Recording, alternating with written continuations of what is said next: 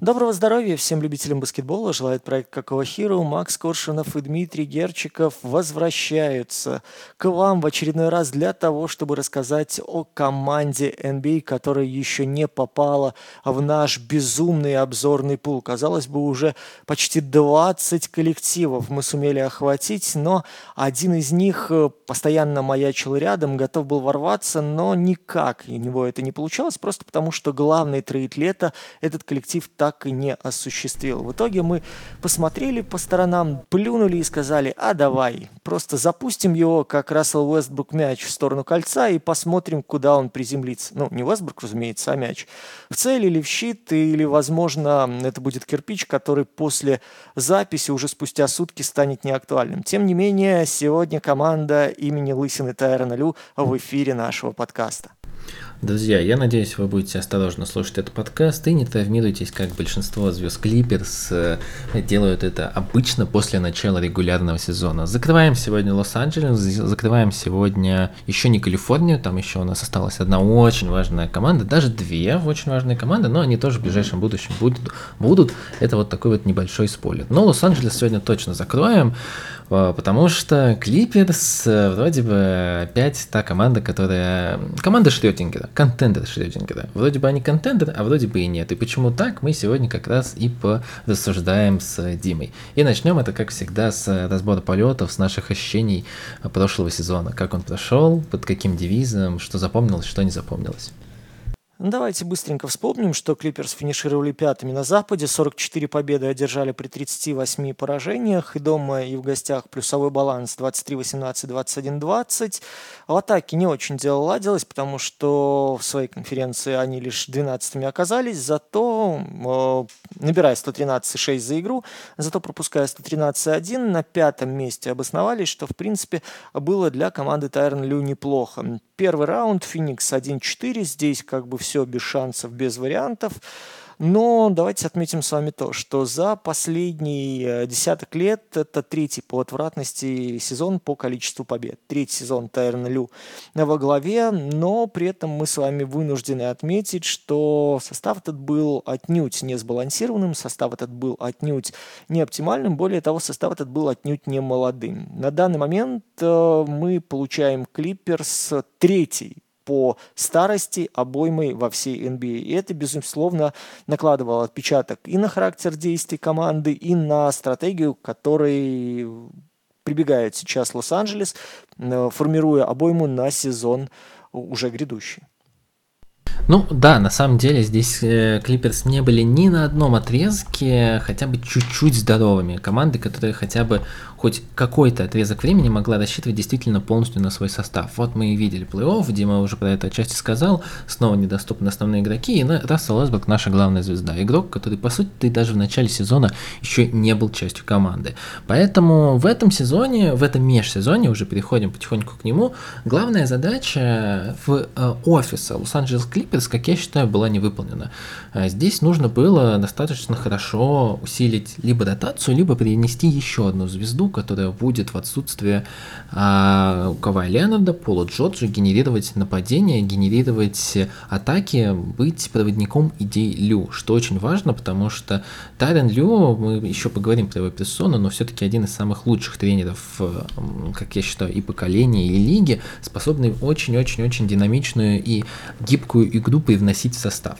А, эта цель была Джеймс Харден, на 17 октября 2023 года он еще не обменен с Филадельфией, и, скорее всего, никто не будет его по ходу тренировочного лагеря выменивать. Скорее всего, сезон он начнет в составе Филадельфии. Посмотрим, что будет а, происходить по ходу сезона. Сейчас есть слухи про то, что Клиперс пытаются привлечь третью команду а, для обмена, чтобы как-то убедить Филадельфию, и при этом не хотят категорически отдавать Терренса Мана. А, поговорим тогда, что произошло в этом межсезонье. Я напомню, что ушел в Вашингтон Визитс, и я, к своему большому сожалению, забыл его фамилию, может быть, Дима помнит и мне сейчас подскажет фамилию генерального менеджера, ушедшего в Вашингтон Визитс. Дима мне подскажет? Нет, сходу не подскажет. А, по-моему, Майкл Вингер. По-моему, что-то так. Э, и все решения в основном принимал Лоуренс Фрэнк, э, в целом человек, который э, вырос под патронажем Джерри Уэста. Что он сделал за это лето? Выбрал на драфте Коби Брауна и Джордана Миллера. Это игроки, которые не будут, скорее всего, играть. Здесь, в Клиперс, нет цели сейчас развивать молодежь. Подписан Рассел Уэсбрук, ну точнее переподписан Рассел Уэсбрук, потому что, насколько мы помним, там был скандальный выкуп, можно сказать, скандальный уход из Лейкерс, выкуп в Юте и, соответственно, подписание с Лос-Анджелес Клиперс. Подписался он, по-моему, что-то в районе 7-8 миллионов на два сезона. А дальше подписан Мейсон Пламли, а, подписаны Муса Диабат и Джордан Миллер, ничего про них не говорим, это двухсторонний контракт. Про Джошуа Прима чуть-чуть поговорим, все-таки интересная, достаточно одиозная а, личность, которая, ну, мы все знаем ту историю, после которой он уходил с Сан-Антонио Спёрс. Если кратко, то это эксбекционизм, и, соответственно, вообще был не факт то, что он больше когда-либо появится в лиге. А, в итоге дали парню второй шанс, но пока что это только а, двухсторонний контракт. И заполучили еще Кеньона Мартина а, из Хьюстон Рокетс э, вместе со вторым пиком. В целом, межсезонье достаточно такое скомканное, не произошло главного, чего все ожидали. А, переподписали Рассела Уэсбрука как безопасное решение, относительно безопасное решение. Мейсон Пламли, который тоже уже был в команде. Не могу выделить какой-то трейд, который мне запал в душу. Лично вот Атлетик, например, ставит межсезонье э, Лос-Анджелес Клиперс на последнюю десятку. Дим, тебе что-нибудь понравилось из этого межсезонья или особо ты тоже сказать нечего? Мне понравилось, как ты говоришь, слово эксгибиционизм. Оно, наверное, второе в списке после Милуоки, которое наших слушателей будет будоражить. Боже мой, Смотрите, я и тут неправильно сказал. Что у нас происходит э, с Клиперс? Давайте чуть шире. Возьмем э, в прицел стратегию и идеи команды. Да?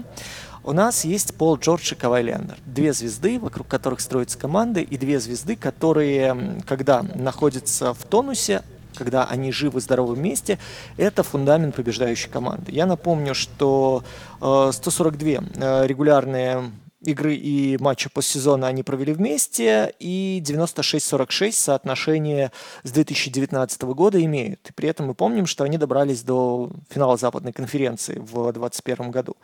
Проблема в том, что вместе они провели всего лишь 41% игры из возможных, и в сезоне 22-23 всего лишь 38 матчей вместе. Соответственно, здесь сейчас возникает большой-большой вопрос. Этот костяк может ли вытянуть Клиперс, либо нет? И, соответственно, нынешний сезон пока такая testing waters, да, когда проверяют воду руководители Clippers, э, главный тренер, менеджмент, Болмер относительно того, э, стоит ли в них вкладываться дальше. Потому что я напомню, что по истечении этого сезона у них останется по последнему году контракта в случае, если оба игрока подберут опцию. У обоих там под 50 миллионов, 48,8. Соответственно, здесь сейчас э, надо принимать четкое решение, либо идут дальше Клипер с Каваем и Леонардом, потому что, вы помните, дальше у них есть возможность продления, и это 4 года, и это 223 миллиона, и это, ох, какая нагрузка на платежку. Следующий год, я напомню, что осенью, если все будет хорошо, если стройка будет не так, как стадион «Динамо» в столице Беларуси, который строят с незапамятных времен и пытаются отремонтировать, следующей осенью откроется зал, который строит Болмер, э, уже не будут делить вместе арену с Лейкерс представители Клиперс, это уже будет отдельная история.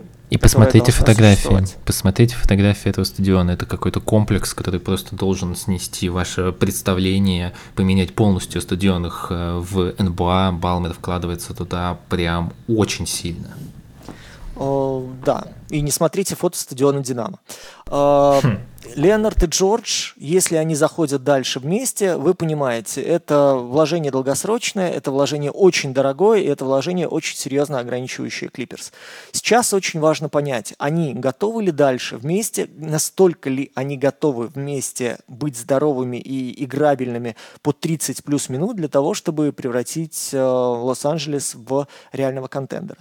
Мы с вами понимаем, что никто глобально разбрасываться активами за Джеймса Хардена не будет, потому что у Хардена, я напомню, годичная остается опция, которую вот он подобрал на 35 миллионов, и дальше вы осознаете, Ленард и Джордж, допустим, подбирают в 2024 году свои опции на год, вполне возможно, Харден тоже сюда приходит без э, безболезненно да, для э, Лос-Анджелес Клиперс, безболезненно для глобальной платежки.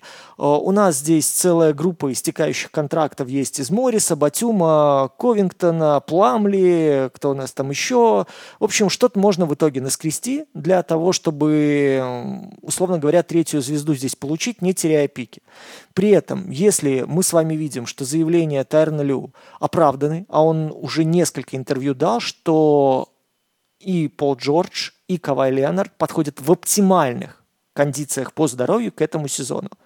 И они понимают, что это действительно не бравада, и эти люди готовы, и Кавай сам говорит, что, в принципе, вы ждете от меня игры 30 плюс каждый вечер, мы готовы посмотреть к чему это может привести, ну, не в смысле того, что как быстро я сломаюсь, а к тому, что я впервые могу вас удивить, очень серьезно в позитивном смысле. Если это дело работает, то ничего не помешает еще разок зайти к Филадельфии по ходу сезона, опять же, посмотреть на Батюма Ковингтона, да, того же Морриса, кто у нас там еще о, есть в этой обойме, и в принципе, предложить один из пиков 28, 29, 30 год, это пики первого раунда. Соответственно, привлечь сюда Хардена и в итоге успешно завершить этот обмен, который уже нависает. То есть сейчас вот то, о чем Макс говорил, да, что межсезонье не особо понятное, межсезонье не особо э, определенное, все клиперс сейчас так живут. Для меня самый большой момент неопределенности и показа того, что клиперс сейчас мыслят вилкой двух лет, это контракт Айрон Лю. Вы помните, у него был последний год, они подобрали опцию, потому что тут пошел разговор Милуоки, когда уволил тренера, хотел его забирать, еще кто-то там из серьезных игроков заходил. Они ему подобрали вторую опцию, но не предложили новый контракт. И мы с вами понимаем, что сейчас идет размышление вплоть до 2025 года. Вот эти два года должны сейчас э, дать нам понять, Клиперс это все-таки побеждающая команда, либо проклятие Клиперс, оно до сих пор актуально. Проклятие Клиперс, я думаю, точно актуально. А для тех, кто недавно смотрит НБА, загуглите, пожалуйста, одну из моих любимых историй, а, когда Блейк Гриффин пришел только в лигу, а, Билл Симмонс, наверное, самый известный журналист, не могу назвать его спортивным журналистом, но журналист, пишущий про НБА, а, написал ему открытое письмо, которое начиналось со слов «беги, беги и не оглядывайся, пожалуйста». И после этого Блейк Гриффин получил травму и подпустил свой первый дебютный сезон. А, говоря о Клиперс, давай вот такой вот быстрый, э, не блицкрик, а вопрос. Мы все знаем новая арена в Инглуде, Инглвуд, Инглвуд, как-то так, короче, в общем, город называется, пригород Лос-Анджелеса, где вот строится новая арена Стива Балмера и новый дом для Клиперс. А мы а, Твин Пикс. Вот. Э, и, в общем, э, да, стоится новая арена, и нужно продавать билеты. Продавать билеты – это та история, ну, которая очевидная, которая, с которой столкнулись и Golden State, и в целом нужно привлекать публику, нужно собирать новую аудиторию. Э, гипотетическая ситуация. Этот сезон, допустим, Кавай и Пол Джордж худо-бедно здоровы, они заходят во второй раунд, там и вылетают, но в борьбе э, все было неоднозначно, давай так, как бы это ужасно не звучало. Продлил бы ты контракты с ними, либо же ты попробовал искать что-то новое, учитывая, что Балман готов вкладываться в любую команду, готов платить очень много, готов переплачивать, и в целом, наверное, Клиперс смогут собрать новый коллектив, может быть, не такой звездный, но сделают это достаточно быстро. Давай я тебе отвечу так, что с 19 января Клиперс входили в топ-5 команд по атакам. При этом находились на 19 месте по защите. Сейчас они себя называют defensive-minded командой, и Кавай вместе с э, Терном Лю ставит задачу завершить сезон в топ-5 защищающихся да, э, коллективов да. NBA. При этом я напомню, последний раз Клиперс были в этой зоне, когда Тайрон Лю был ассистентом у Дока Риверса. Если это цель будет достигнута, и, как ты говоришь, не будет травм, э, которые фатально повлияют на состояние Кавая и Пола Джорджа, э, я всерьез задумаюсь. Вот. Другой момент, что история болезни Кавая и то, что происходит с ним под повышенными нагрузками, которые обязательно на него свалятся в плей-офф, мне очень четко дает понять, что он ну, вот в формате нагрузок плей-офф не жилец без Кавая структура защиты, она будет проседать. Будет проседать, куда ты его не поставь, на тройку или на четверку. с проседающей структурой защиты Клиперс не выживут в плей-офф за счет атаки. Просто потому, что уровень э, атакующих вариантов будет довольно низок. Даже если придет Харден, к Хардену мы вернемся, и в принципе к проблеме первого номера мы с вами вернемся, в том темпе, который исповедует сейчас Клиперс, в том темпе, который они навязывают, без доминирующего защитного игрока и э, прайм-скорера, который очень серьезно будет влиять на защиту соперника как э, стягивающий, отвлекающий маневр, этим Клиперс до чемпионства не добраться. И вот по той интенсивности, по той скорости, по той э, нагрузке, которая выпадает на лидеров, мы видели, как условный Денвер, играя там в семером в неудачные в неудачных матчах нокаут-раунда, да, что у Йокича там заходило сколько, ну, две с половиной-три минуты максимум отдыха на протяжении матча, где соперник э, менял структуру пятерки, где соперник менял темп, где соперник менял систему защиты. Это все очень сильно выматывало даже таких вот ребят, которые по здоровью находятся ну, в совершенно другой лиге, нежели Кавай Леонард. Поэтому я крайне сомневаюсь в их способностях, ну, в Джорджи чуть меньше, в Кавае намного больше, что они способны держать интенсивность э, игры в плей-офф и в той плотности графика, который есть, для того, чтобы выигрывать чемпионство. Поэтому, если они здесь каким-то чудом не повторят подвиг в Майами и не зайдут в финал, и там не покажут, что они конкурентно способны, с учетом того, что тренер у них довольно гибкий тактический, и тренер один из лучших подстраивающихся тренеров в NBA, ну, я бы, наверное, все-таки искал другие варианты. Хорошо, что ты, кстати, затронул тему Лю, потому что я надеюсь, то, что нас постоянно слушают новые люди, и вроде бы динамика это показывает, поэтому я до сих пор вижу часто это мнение. Вижу и среди русскоязычного комьюнити, и на Reddit, да где угодно, и в комментариях на Атлетике. Мнение следующее. Тарен Лю – это тренер, который ну, выиграл титул благодаря только Леброну, и там он сам не тренировал и ничего не делал. А, пришел в Клиперс, и на самом-то деле, вот у него есть звездный состав, но он им плохо руководит. Стилистики у команды нет, что на самом деле и правда. Если мы будем говорить о плейтайпах, которые используют Клиперс по ходу сезона и комбинации, возьмем рандомный отрезок 10 игр и сравним его с другим, там будет совершенно разное, и мы не сможем идентифицировать стилистику этой команды. Это правда. А, и до сих пор есть мнение, что ну, Лю это плохой тренер. При этом, я скажу честно, я придерживаюсь мнения того, что Лю это лучший тренер для Лос-Анджелес Клиперс. Если бы не Тайрон Лю и его мелкие фишки, о которых мы сегодня еще поговорим, и о Расселе Весбруке в том контексте, как он пытается его встроить в стилистику команды, э, то, как он пытается в предсезонных играх изменить немного структуру нападения, и то в целом, что он делает, как он использует five-out своей пятерки, э, он лучший тренер, который подходит для таких клиперс. Как вот ты сказал, это команда в подвешенном состоянии, это команда в полнейшей неопределенности, и ни один тренер лиги не смог бы работать в таком хаосе и при этом выдерживать какую-то структуру. Структуры у Клиперс нет, но Лю в рамках этого хаоса умудряется находить какие-то решения, которые, на первый взгляд, даже не могут приходить в голову. Вот сейчас у Клиперс есть огромная дырень на позиции четвертого номера, и там начинает Терренс Мэн, и местами играет Кавингтон. Они начинают делать из Убыца постап центрового много очень неоднозначных решений, которые дают свой импакт. Давай вот в двух словах, ты человек, который э, гораздо больше работал, чем у меня, мой опыт э, размером в 0 дней в баскетбольных организациях, и можешь гораздо более точным языком рассказать, чем Тайрен Лю настолько крут, и почему успех Кливленда состоял не только в Леброне, и почему эти клипы действительно интересны в том плане, как Лю принимает решения, как он работает со звездами, как он умеет с ними работать и умеет адаптировать стилистику команды под э, их потребности, потребности э, коллектива. Давайте про Кливленд сначала. Если вы помните, Леброн тогда сживал Дэвида Блата. Дэвида Блата, который добился в Европе колоссального успеха. Дэвид Блат, который всегда очень мудро умел коммуницировать с журналистами, с игроками, с менеджментом. Дэвид Блат, который всегда был человеком себе на уме, но при этом он понимал, что ни одно действие, которое навредит команде, он не будет предпринимать, потому что он от этих игроков зависит. Леброн в итоге его из коллектива выжил и пришел Тайрон Лю.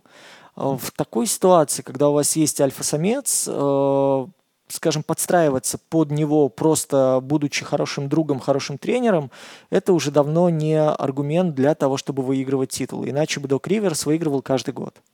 Это не аргумент, иначе бы Даллас с Лукой Дончичем неизменно играл бы в финале.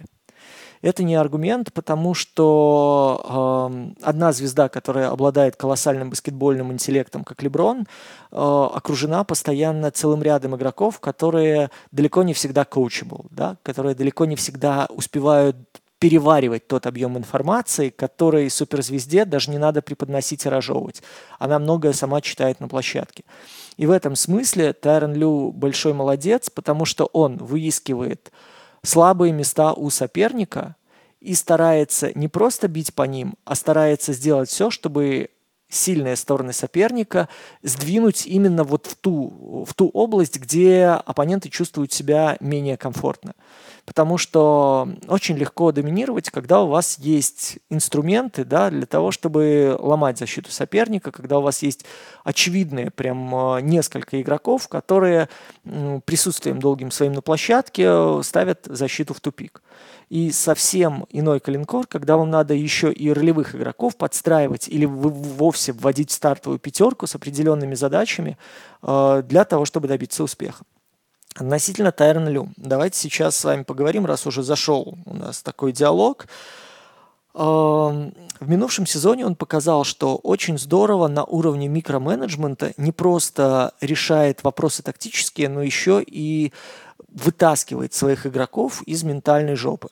Я напомню историю с э, Николя Батюмом, который оказался в стартовой пятерке, поиграл несколько матчей, пришел к Тайрону Лю и сказал, я не хочу больше, я не могу больше, я не тяну, я не успеваю за людьми, которые играют в старте у соперника. Я могу головой читать их решения, но мое тело уже не успевает.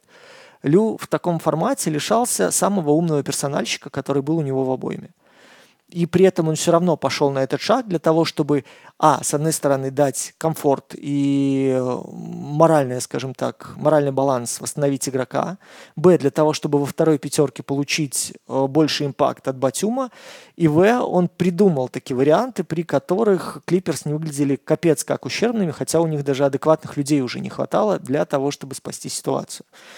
Что сейчас? У нас есть и от чего я могу приходить в восторг уже в ходе межсезонья. Смотрите, Лю в открытую сейчас на пресс-конференциях, пока они там в Гонолулу или где катались, в каких-то там пердях непонятных, мне далеких, которые я на карте не найду. Он говорит, чуваки, а, у нас есть проблемы в команде, у нас есть проблемы с составом. У нас очень возрастной коллектив. Вы хотите, чтобы мы играли в темп, вы хотите, чтобы мы постоянно что-то придумывали. Этого не будет.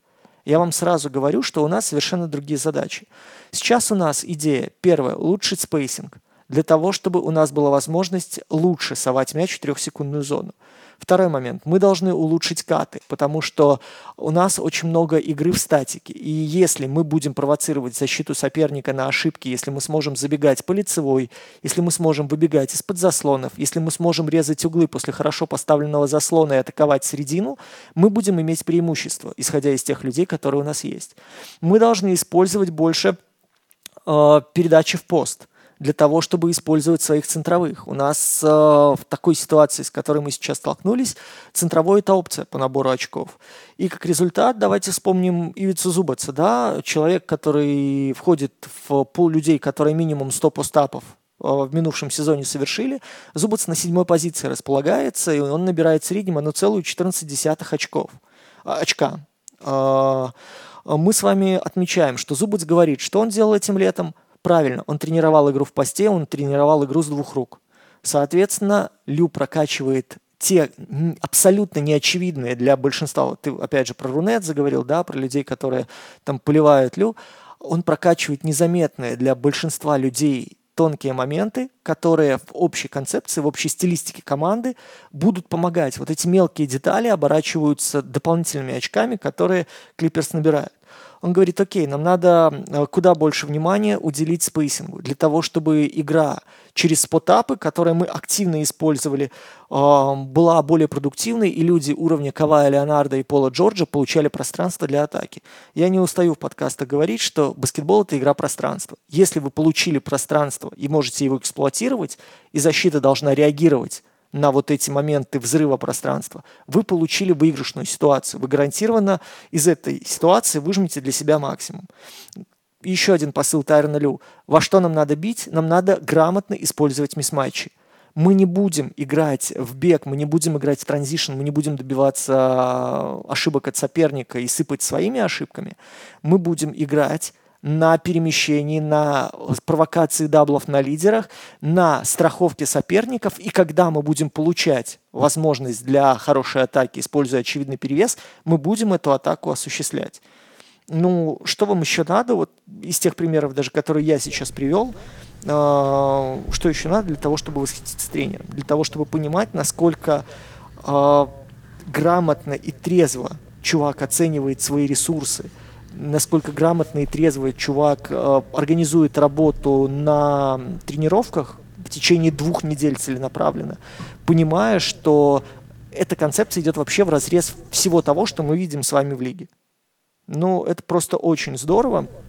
Потому что, опять же, давай вдогонку последний аргумент.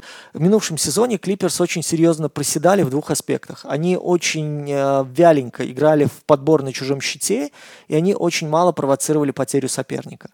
Сейчас, насколько я понимаю, опять же, из того, что я видел, из того, что я читал, вот эти два момента должны быть откалиброваны от и до. И идея форсинга потерь, мы с вами увидим, мы сейчас вернемся к позиции первого номера. И идея работы на чужом щите – это появление того же Пламли, это появление, это опять же работа Зубаца.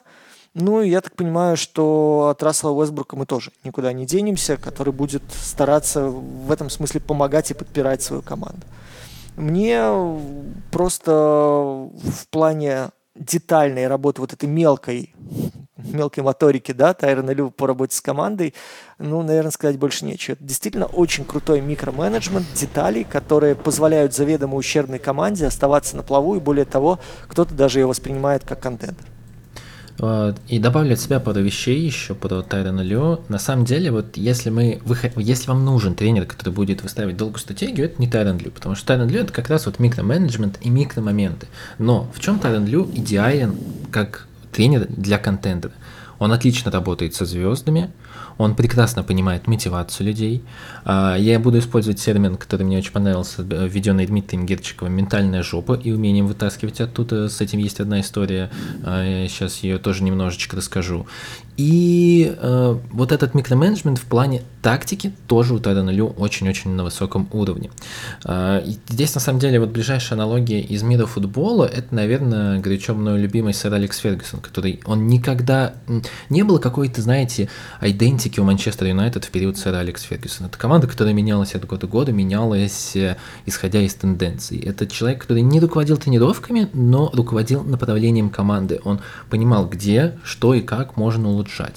Он понимал, как нужно на игроков влиять, он понимал, как их мотивировать. История, которую я хотел рассказать, это финал 2016 года, наверное, один из самых известных. Многие этот финал считают вообще одним из самых великих за последние годы. А, четвертая игра в Кливленде Точнее, даже это, по-моему, была не четвертая игра в Кливленде, когда он это сделал. По-моему, это была пятая игра. Да, пятая игра. А, или все-таки четвертая? Не, пятая, пятая, пятая.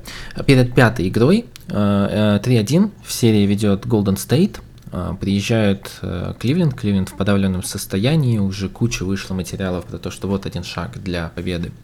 Golden State, то, что вот все уже, ну, нет никакого выбора, нет никаких шансов. А, в целом Кливленд проиграл эту серию и сделал это, ну, практически без шансов, никаких вообще вот выборов, вариантов у Кливленда спастись нет, это машина, которую не остановить и так далее, 73.9, ну, вы все сами это понимаете. А, Тайрон Лю не делал никакую установку, он э, достает пачку денег, э, встает на стул, снимает э, немного пол, который там вот был как-то вот так вот выстоян, кладет туда пачку денег, закрывает и говорит своим игрокам то, что, ребят, я за этой пачкой денег просто вернусь. Ну, то есть то, что серия вернется все равно на седьмую в Калифорнию. Тупой, кажется, абсолютно такой, знаете, мотивационный спич, но по словам людей, которые были в раздевалке, игроки очень сильно зажглись. Это вот как раз про вытаскивание из ментальной жопы, которое Тайрен Лю умеет делать по игрокам. С Николаем Батюмом тоже очень хороший пример, когда вроде бы человек уже хочет э, телом умереть, но при этом продолжает играть, и э, Лю нашел варианты, как его использовать без э, каких-либо, знаете, санкций, мол, то, что ты не хочешь играть, то нам нужен роль стартового игрока. Смог адаптироваться и к этой ситуации. Давай, наверное, потихоньку переходить к звездам. Наверное, по Каваю мы... Сейчас Давай. буквально секунду угу. относительно, вот ты вспомнил про деньги. У него пунктик на деньги. Сейчас, кстати, очень жестко будут штрафовать игроков Клиперс за опоздание на тренировку, за пропуск тренировки. И э, Люсам, ну, понятно, что больше для шутки, говорит, что, ребята, готовьте кэш, потому что пропуск тренировки половиной тысячи долларов, опоздание там что-то первый раз 200, потом 500, и потом это все дело растет. То есть сейчас вы все взрослые люди, сейчас вы все уже опытные ребята, я просто не буду вас стращать, а буду вас раздевать. И, насколько я понимаю, народ очень позитивно вообще к этому отнесся, к тому, что тренер не пытается выглядеть умнее остальных, не пытается выглядеть умнее ветеранов, а пытается, знаете, такой, пускай это мелочь, но тем не менее зацепить э, такие отзывчивые струны души, которые всегда отзываются, если ты баскетболиста за них дергаешь. Да, это очень крутая история. На самом деле, вот это умение мотивировать игроков, э, кажется, что оно должно быть у всех тренеров, но это точно не так. Это точно не так. И э, возвращаясь опять же к опросу игроков, который был анонимным в прошлом сезоне у Атлетика, очень многие тренеры прям вот с ними не хотят работать игроки. Давай переходить немного к звездам. Не будем говорить про Кавая как игрока, наверное, это бессмысленно. Мы все знаем, что Кавай в здоровом состоянии – это прям машина для уничтожения на обоих сторонах площадки. То, как он себя прокачал, на обеих сторонах площадки, то, как он себя прокачал там за последние 10 лет, это, ну, честно говоря, одна из самых уникальных эволюций, которую я когда-либо видел. Когда от защитного игрока мы получили и изоляционную машину, и человека, который может разыгрывать, и вести нападение, и контролировать темп. Это, ну, очень большая большая работа над собой, уникальная. А, поговорим лучше, знаешь, давай о чем? А, один факт, который меня немного, очень, точнее много меня удивил. А, в Гонолулу он уже установил рекорд по минутам, сыгранным за последний год. То есть в прошлом году у него самая, по-моему, долгая игра это была 33 минуты, в предсезонке он уже сыграл 34 минуты. Это первое. И второе, это, конечно, management. История, которая вот этот был микроконфликт Кавая с Лигой, где Кавай сказал, мол, то, что, ну, Лига мне не помогает никак избежать эти травмы, она не сокращает расписание, а сейчас меня будет еще за это штрафовать, я от этого здоровее не стану. А, во-первых, мы не врачи, безусловно, и мы, я думаю, бессмысленно нам делать какие-то прогнозы, но а, давай порассуждаем на тему того, как Клиперс будет стараться контролировать время Кавая Леонарда, увидим ли мы какую-нибудь уникальную историю, когда Кавай Леонард, лучший игрок команды, будет играть там по 25 минут по ходу регулярки, чтобы хоть как-то сокращать на себе нагрузку, и как ты вообще видишь Кавай Леонарда, его время на площадке в следующем сезоне? Слушайте, а вы уверены, что это спасет? Ну, просто понятно, что загонять Кавая сразу там 45 минут, давать ему играть в регулярке никто не будет. Понятно, что никто не отменял и load management, понятно, что никто не отменял и тестинг постоянный в ходе сезона, понятно, что на спаренных играх его будут экономить и держать. Сейчас регулярка очень проста для Тайрона Лю на самом деле. Если оба плюс-минус живы, мы с вами понимаем, что на багаже таланта Джорджа и Кавая в шестерку на нынешнем Западе они зайдут. Ну, опять же, мы делаем прогноз, что они играют вместе весь сезон, 82 матча, не ломаясь. При этом там сверхнагрузок абсолютно не надо. Сейчас вопрос совершенно в другом. Вопрос, что делать с незвездными игроками, у которых пока колоссальный затык по атакам с дальней дистанции? И на протяжении предсезонки эти вопросы постоянно Лью задавались. И он вынужден был съезжать, что, ну, понятно, сначала он защищал игроков, мол, бла-бла-бла, рано или поздно прорежется, это, знаете, бросок оружия неуправляемое, ну, вся лабуда. Но момент такой, что больше будет игры внутрь, больше игры вниз. Второй момент. Э, что надо сделать, чтобы защитить команду, если одна из звезд вылетает. Мы видели с вами в прошлом сезоне в плей-офф дошло до того, что Рассел Уэстбрук, наш герой, нам не страшен, враг любой. Если вылетает Пол Джордж вместе с Каваем, на команде, естественно, ставится крест. Вопрос, как регламентировать и ограничить и помочь Полу Джорджу, потому что, помните, после травмы Кавая он выглядел очень по-боевому и очень хорошо, и местами он действительно тащил на себе этих клиперс. Сейчас задание абсолютно другое. Задание – стабилизировать игру на первом номере для того, чтобы передачи внутрь шли, для того, чтобы вот эти задачи, о которых говорил эм, Тайрон Лю, на, во время интервью, они выполнялись.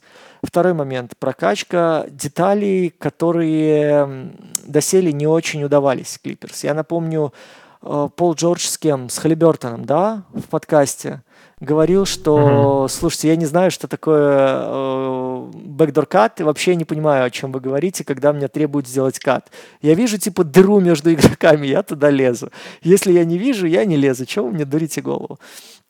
Но вот эти вот моменты для э, сокращения дистанции движения игроков, для упрощения э, моментов с получением мяча, для своевременной передачи, потому что мы видели с вами и Кавая на 3-4, и Джорджа на 3-4.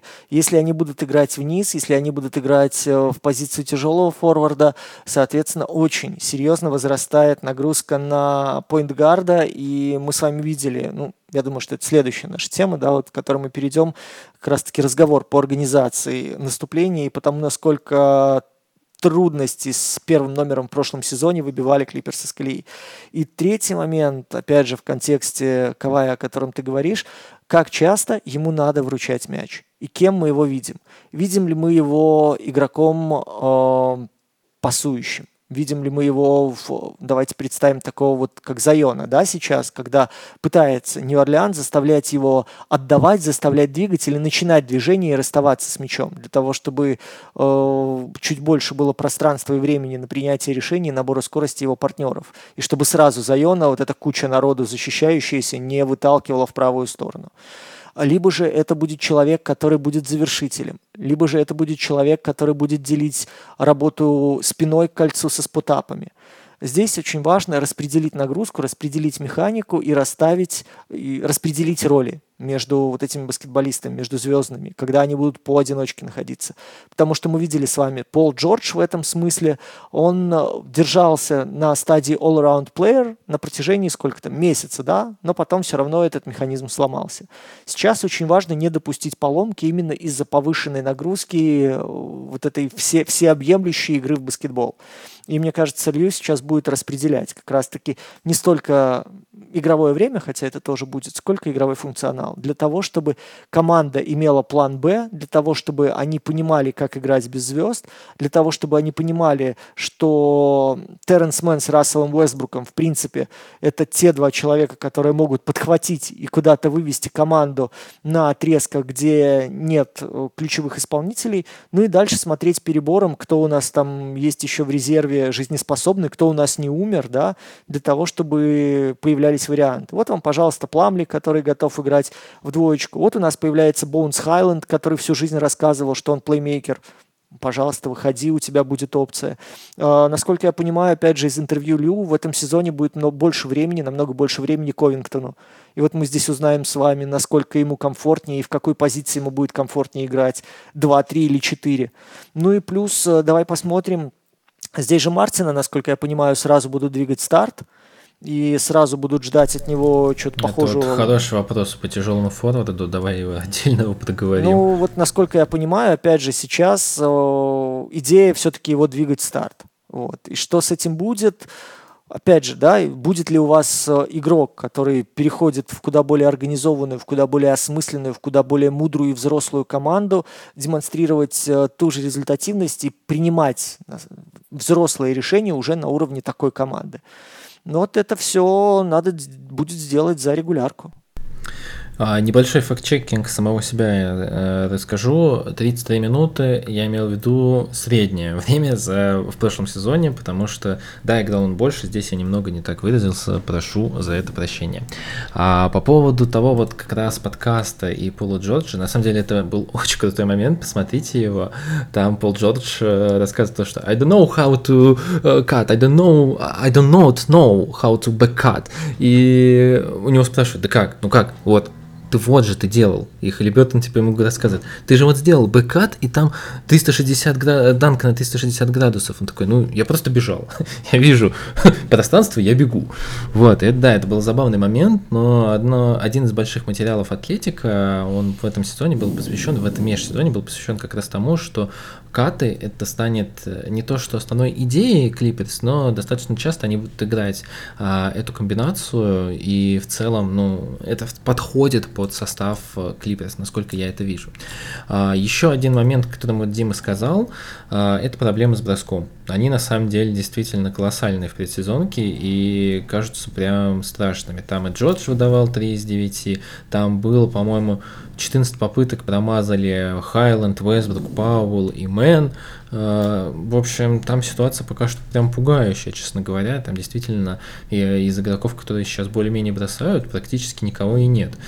Это действительно ну, такой большой повод для тревоги перед началом сезона. Посмотрим, вот что они за эту неделю сделают, смогут ли они как-то вернуть хотя бы хотя бы какие-нибудь базовые цифры. А, ну и давай, наверное, выходить э, э, на разговор про первого номера, про Рассела Уэсбрука, выходила... Ну, Рассел Уэсбрук, как всегда, он не может быть, знаете, не, к нему нельзя относиться равнодушно. Здесь полно полярных мнений.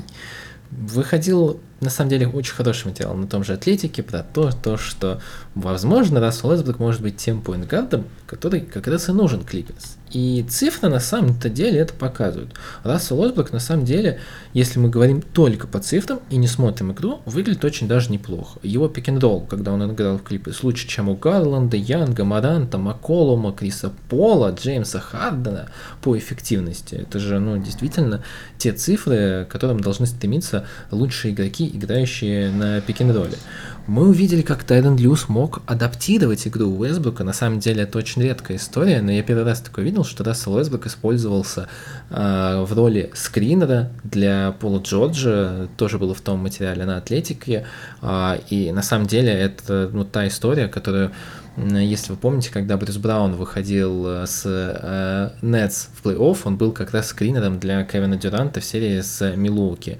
И эта история, ну, очень хорошо здесь переиспользована, поэтому Лю пытается адаптировать Рассел Уэсбрук. Он по-прежнему пытается как-то его устроить в состав. Ну, доходило даже до абсурда, что Рассел Уэсбрук был главной звездой, как это произошло в плей-офф, к сожалению. А, но по-прежнему, вот знаете, как перед каждым сезоном, э, есть люди, которые говорят о том, то, что вот, Сейчас Рассел Уэсбек точно такая, что это его команда, это его тренер, который действительно здесь будет э, показывать свой лучший баскетбол, хотя уже и тоже есть достаточно много людей, которые выступают против этого. Есть люди, которые смотрели предсезонные игры и говорят то, что смотрите, Рассел Уэсбек вообще потерялся и делал только один бросок. Он никогда не делал так мало бросков, а там у него действительно был только один бросок за всю игру, за 15 минут, но что в целом для Рассела Уэсбека все равно безумно мало. Дим, твоя любимая тема, наверное, одна из любимых по Расселу Вестбруку. Жги. Э, я не буду тут особо жечь, потому что я вижу, что, слушайте, ну, человек вернулся, да, в команду, согласился на небольшие деньги, человек, который доказал, что в роли полной выжженной земли, полной безнадеги, он может демонстрировать неплохие цифры, он демонстрирует неплохую скорость. Что мне больше нравится, то, что Уэсбрук в системе Тайрон Лю работает без мяча. И, в принципе, это очень хороший показатель того, что Лю сумел до этого человека так или иначе достучаться. Ведь смотрите, с чем мы с вами, в принципе, приходили в этот сезон, да? У нас был Джон Уолл, который сейчас где-то в пограничье находится, в каком-то ментальном. У нас был Реджи Джексон на позиции первого номера. У нас был Терренс Ман на позиции первого номера от полной безысходности, потому что совсем была беда. с организацией игры. Это был единственный человек, которому можно было доверить мяч в руки, понимая, что он не засунет его какому-нибудь страусу в задницу. И появился Рассел Уэсбрук, который, как мы видим с вами, начал хоть немножечко поддерживать жизнь в движении мяча между линиями. Я обращу ваше внимание на то, что Тайрон Лю, в принципе, любит таких традиционных плеймейкеров, которые должны обладать скиллсетом и движения мяча, и работы с ним индивидуально, и угрозе кольцу. Если вы помните, Тайрон Лю был очень не против Кайри Ирвинга до того, как тот оказался в Далласе. И там вполне серьезно все это дело рассматривалось. Ну и если так посмотреть, с учетом того, что э, сейчас альтернатива Расселу Уэсбруку Боунс Хайленд. Если мне кто-то скажет, что Боунс Хайленд более рассудительный, вменяемый и управляемый, разыгрывающий, нежели Рассел Уэсбрук, хм. я с огромным удовольствием сяду смотреть матч Клиперс от и до, чтобы вы мне прям вырезали моменты и показывали это, тыкали носом в подобного рода владения. Э, мы с вами обратили внимание то, что, в принципе, по пик-н-роллам, с учетом, опять же, ограниченности команды, Уэсбрук, который пришел по ходу сезона, выглядел, ну, примерно как, я не знаю, Фред Ван Влит, да, вот по среднему количеству, там, допустим, очков за владение. Он плюс-минус, как Джамал Мюррей через пик-н-ролл набирал. Он самую малость не дотягивал до Джеллина Брансона с Джо Холидеем. И опять же, я говорю о том, что он пришел в команду, которая капец как разбалансирована, команда с очень медленными людьми на позиции 4-5, команда с очень ограниченным вариантом э, спейсинга, и команда, где Уэстбрук сам должен был управлять организацией игры, борясь с желанием мяч запустить в корзину. На выходе мы получили весьма неплохую ну, опцию для Клиперс в плане выживания с позиции 1-1-2 универсального игрока. Плюс ко всему он вписался в коллектив. То есть обратите внимание, насколько он не токсичен был в этой атмосфере. Кто-то скажет, что, come on, когда тебя выбросил на мороз э, Лос-Анджелес, когда тебя там бывшего мистера трипл-дабл всей вселенной разрывают с тобой контракты, настолько унижают, ты куда угодно пойдешь для того, чтобы держаться на плаву.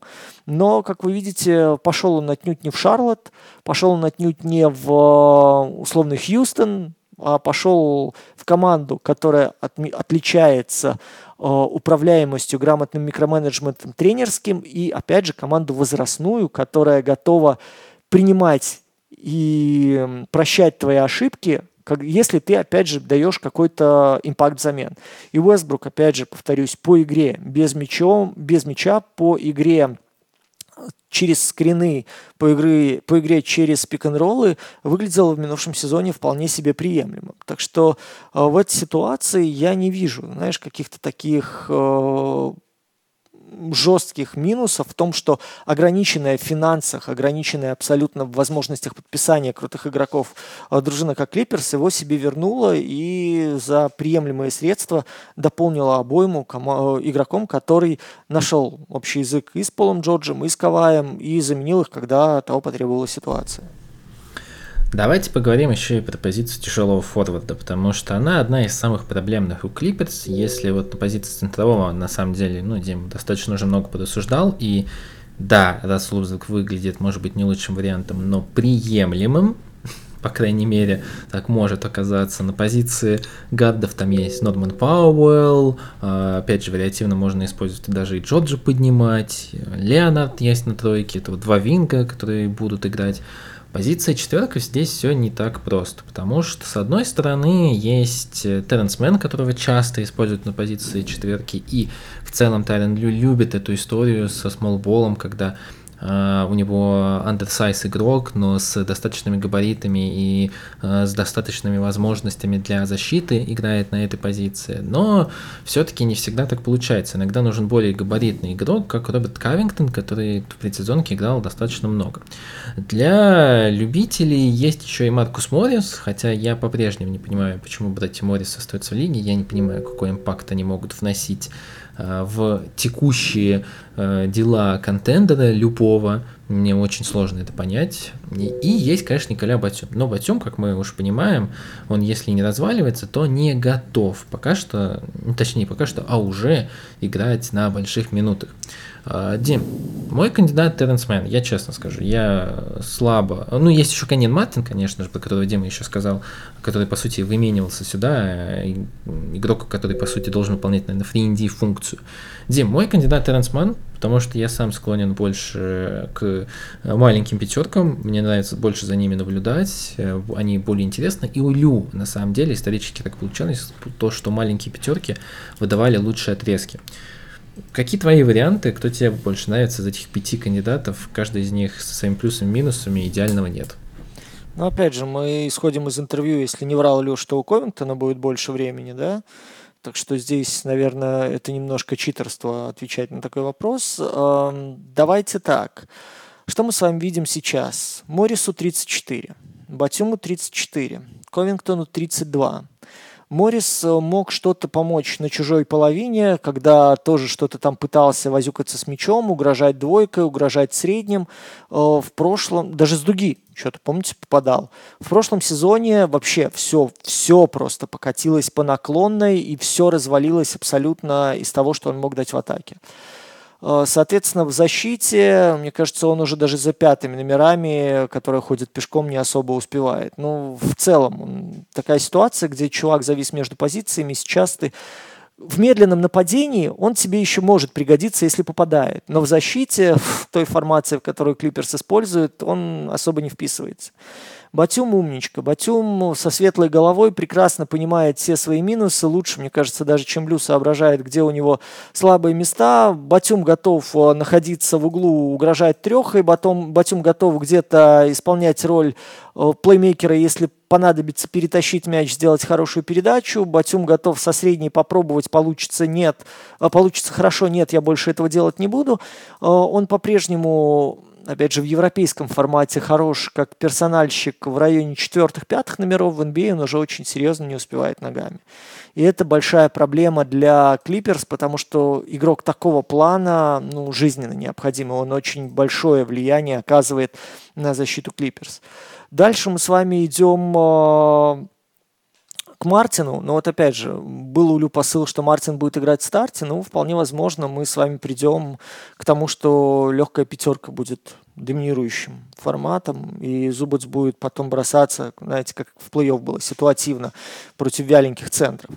Но мне понятное дело, что нравится Мэн просто потому, что он обладает абсолютно универсальным skillset ом для игры на этой позиции. Он может быть и пасующим большим, и бросающим большим, и давящим большим, и двигающимся большим.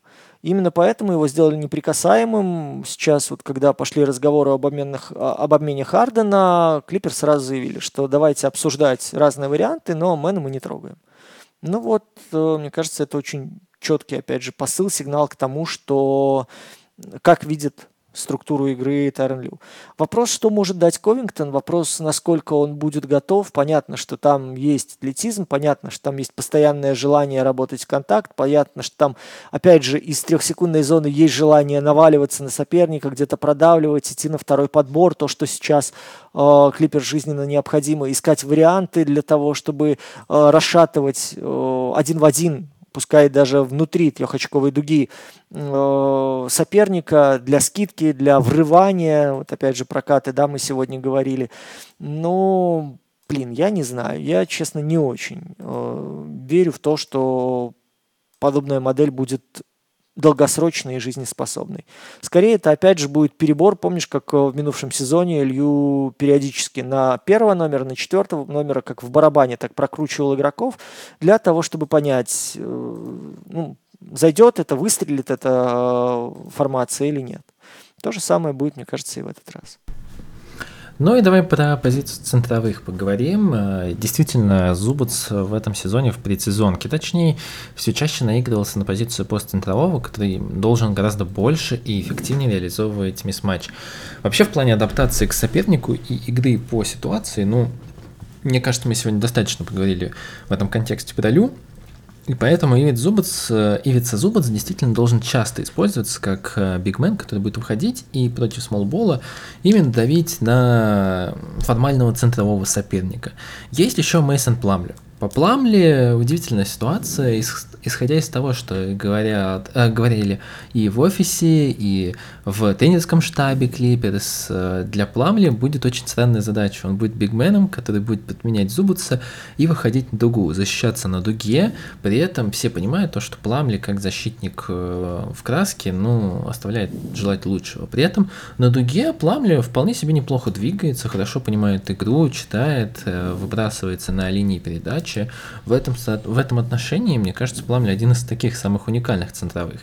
А, Дим, веришь ли ты то, что Пламли получит достаточное количество минут? Будет ли он играть? А, или все-таки к концу сезона а, лично мне кажется, то, что маленькая пятерка будет доминировать, и ты придерживаешься того же мнения? Ну, я, в принципе, я уже давно не верю в Пламли, как в реальную угрозу. Здоровье у этого коня валом. То, что может двигаться быстро и шаги широкие использовать, и даже угрожать завершением на пик-н-ролле, это факт. Но то, что в защите он ничем не помогает, мягко говоря, ну, слушайте, мы в каких только командах его не видели, там, мне кажется, даже в сборной США, когда он появлялся, и то умудрялись люди из менее рейтинговых команд использовать его слабины. Но сейчас выбрал Лю вариант вот, да, получить резерв на позиции центрового, потому что, в принципе, да, у них вопрос здоровья это самый актуальный, дальше надо было решать что-то с первым номером, и еще две проблемы – это определиться с четверкой и получить хоть кого-то на пятый номер, чтобы у Зубаца был сменщик, чтобы если мы играем классическим составом, мы понимаем, что это самая продуктивная штука, то был человек, способный на короткие отрезки выходить и в в том же ключе, в той же формации работать. Но вот Пламли, опять же, э, под э, движение под двойку, Пламли под, э, опять же, бег и попытки дотянуться до мяча на чужом щите, где-то ускорение, да, если кто-то со средней. Ну, насчет постановки спины это спорно. Ну, плюс-минус хоть что-то дать, схожее по посылу с тем, что дает Зубец. Ну, не самая худшая опция. Слушайте, у нас даже Майерс Леонард в свое время пытался вернуться в лигу, да, то есть, ну, мы не удивляемся тому, что сейчас Пламли получил контракт и там 5 миллионов свои за год заработает. Но я не верю, что в принципе это та опция, к которой можно будет обращаться для того, чтобы усиливать команду, да, или позволять глобально поломать игру. Скорее, это будет отрезок, где надо сильно не просесть. Зато передачи красивые раздают. Тоже мне нравится. Э, давай переходить к нашим ожиданиям по Клиперс на грядущий сезон. Лично мое ожидание ну, просто тогда будет не закрытый гештальт, если мы это никогда не увидим. Это первый раз увидеть клипер в здоровом состоянии в плей-офф. Мы так и не поняли, на что способна эта команда. Мы так и не поняли, что она из себя представляет в более-менее хотя бы здоровом состоянии. И мне кажется, это было бы просто справедливо увидеть первый раз Клиперс в нормальном состоянии, когда Лю может руководить не а, занимаясь заплатками, а действительно будет иметь боеспособный коллектив на окончание сезона. Я бы хотел увидеть Джеймса Хардена в Клиперс. Мне было бы, правда, интересно посмотреть, как сильно изменится структура игры, как еще больше они смогут адаптироваться и как э, добавление правильного разыгрывающего человека, который может руково- руководить идеей, руководить без вмешательств тренера э, расстановкой игроков повлияет на Клиперс, на команду, которая в целом играет без какой-либо идентики и стилистики. Ну и, наверное, последнее. Интересно, куда все-таки приведет развитие а, в этом сезоне Терренса Мана. До сих пор не понимаю, что это за баскетболист. Дима его достаточно точно описал, что он может делать и то, и другое, но вроде бы он вообще прописан как гард, а с другой стороны он винг, но играет здесь на позиции форварда. Очень интересно, что будет с Маном в этом сезоне. Продолжит ли он свое развитие и какие у него и какие планы у Клиперс на Терренса Мана в этом сезоне?